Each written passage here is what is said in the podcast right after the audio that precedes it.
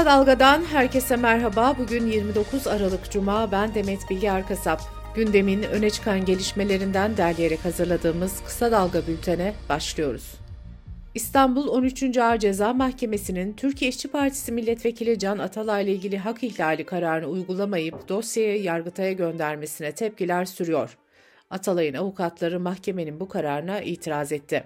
İstanbul Barosu 13. Ağır Ceza Mahkemesi üyeleri hakkında suç duyurusunda bulundu. CHP Genel Başkanı Özgür Özel, yapılan iş düpedüz darbe girişimidir dedi. İyi Parti Genel Başkanı Meral Akşener de kaybeden yine milletimiz oldu diye konuştu. Kuzey Marmara Otoyolu'nda 3'ü yolcu otobüsü 7 aracın karıştığı zincirleme trafik kazasında en az 10 kişi hayatını kaybetti. 59 kişi yaralandı. Yaralılardan 8'inin durumlarının ağır olduğu açıklandı. Eski CHP milletvekili Levent Gök, Roboski katliamında ölen 34 kişi anısına anıt heykel yaptırdı. Heykelde 34 kişinin ismiyle birlikte çocuğunu ağlayan bir annenin figürü bulunuyor. Radyo ve Televizyon Üst Kurulu tarikatların hedefinde olan Kızıl Goncalar dizisi nedeniyle Fox TV'ye üst sınırdan idari para cezası ve iki kez program durdurma yaptırımı uyguladı. Cezanın gerekçesi toplumun milli ve manevi değerlerine aykırılık olarak açıklandı. Fox TV'de yayınlanan Özgün Amal ve Özcan Deniz'in başrollerini oynadığı dizi tarikat ve cemaat yapılanmalarını eleştirel bir dille işliyor. 6 Şubat depremlerinin ardından jandarmanın pazarcığa gönderilen yardımlara el koyduğu yönünde paylaşım yapan Biyanet editörü Evrim Kepenek hakkında dava açıldı. Halkı yanıltıcı bilgiyi alenen yaymakla suçlanan gazeteci Kepenek'in ilk duruşması 24 Eylül 2024'te yapılacak. İçişleri Bakanı Ali Yerlikaya, Fergio House isimli sosyal medya hesabından müstehcen videolar paylaşan 19 kişinin yakalandığını duyurdu. Malatya'nın Yeşilyurt ilçesinde 4.6 büyüklüğünde deprem meydana geldi. Malatya'da önceki günde 4.3 büyüklüğünde deprem olmuştu. Profesör Doktor Şükrü Ersoy bölgenin izlenmesi gerektiğini söyledi.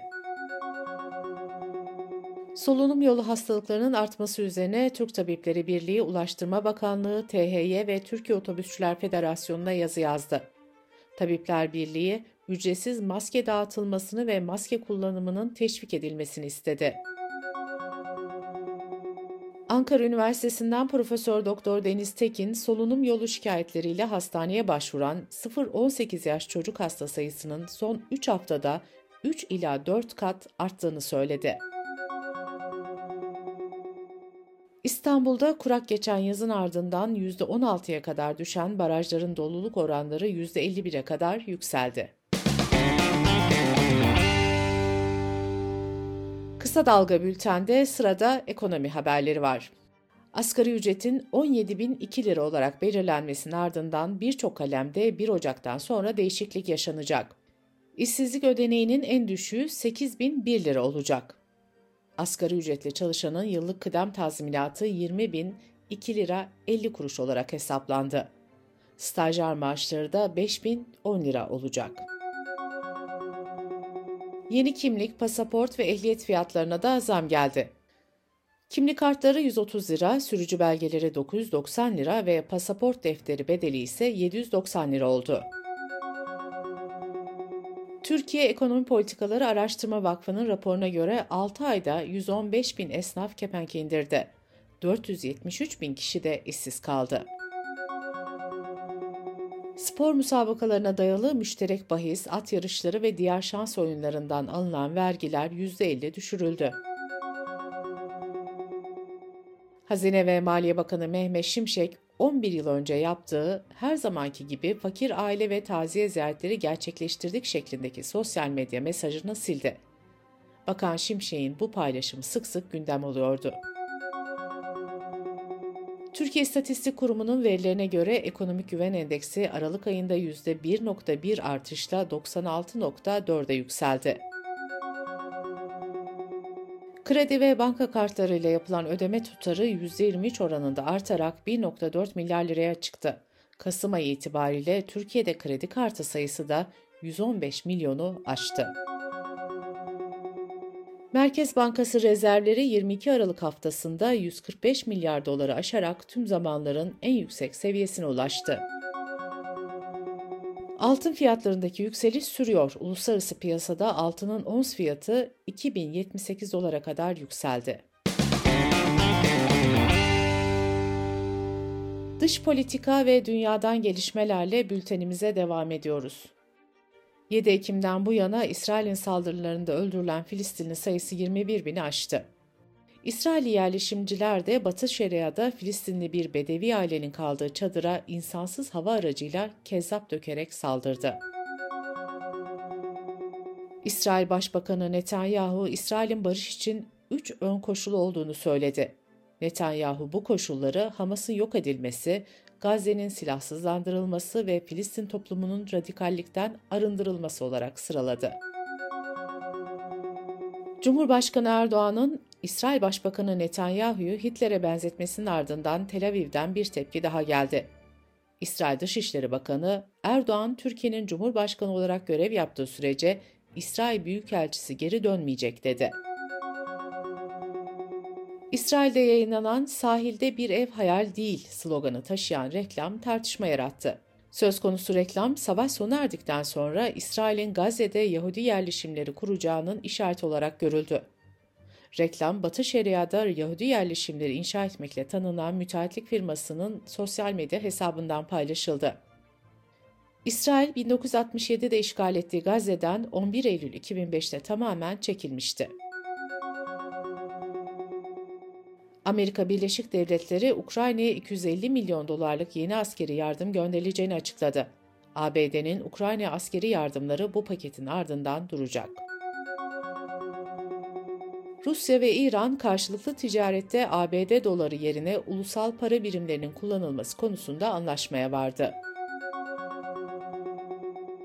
Fransa Dışişleri Bakanlığı, Azerbaycan'ın iki büyükelçilik çalışanını sınır dışı etmesine misilleme olarak Azerbaycan'ın Paris Büyükelçiliğindeki iki kişiyi istenmeyen kişi ilan etti.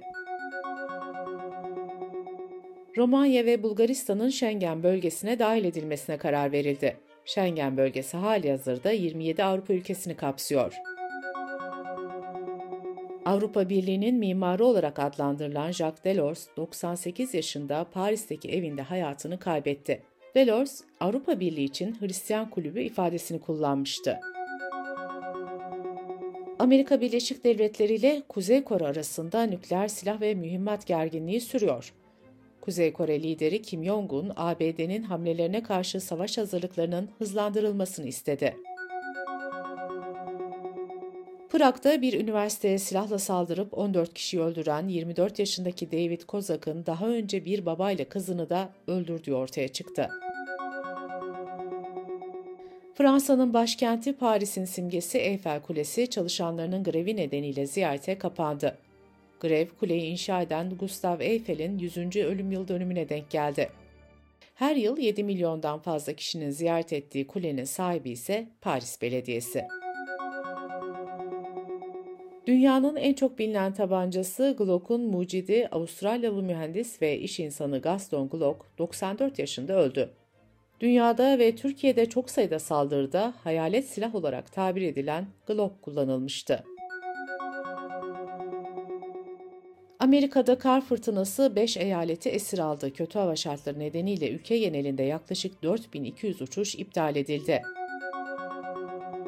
Air Canada Hava Yolları şirketi engelli bir yolcuya tekerlekli sandalye yardımı sağlamadığı gerekçesiyle 97.500 Kanada doları yani yaklaşık 2 milyon 200 bin lira para cezasına çarptırıldı. ABD Uluslararası Ticaret Komisyonu, tıbbi izleme teknoloji şirketi Masimo'nun şikayeti üzerine Apple'ın yeni akıllı saatlerinin satışını durdurmuştu. Amerika'daki Federal Temiz Mahkemesi de Apple'ın itirazı üzerine bu kararı geçici olarak durdurdu. Apple Watch'un kandaki oksijen seviyesini okuma özelliğinin Masimo'nun patentlerini ihlal ettiği öne sürülmüştü. Bültenimizi kısa dalgadan bir öneriyle bitiriyoruz. Kısa Dalga'nın yeni podcast serisi Kömür ve Ötesi'nin birinci bölümünü kısa dalga.net adresimizden ve podcast platformlarından dinleyebilirsiniz.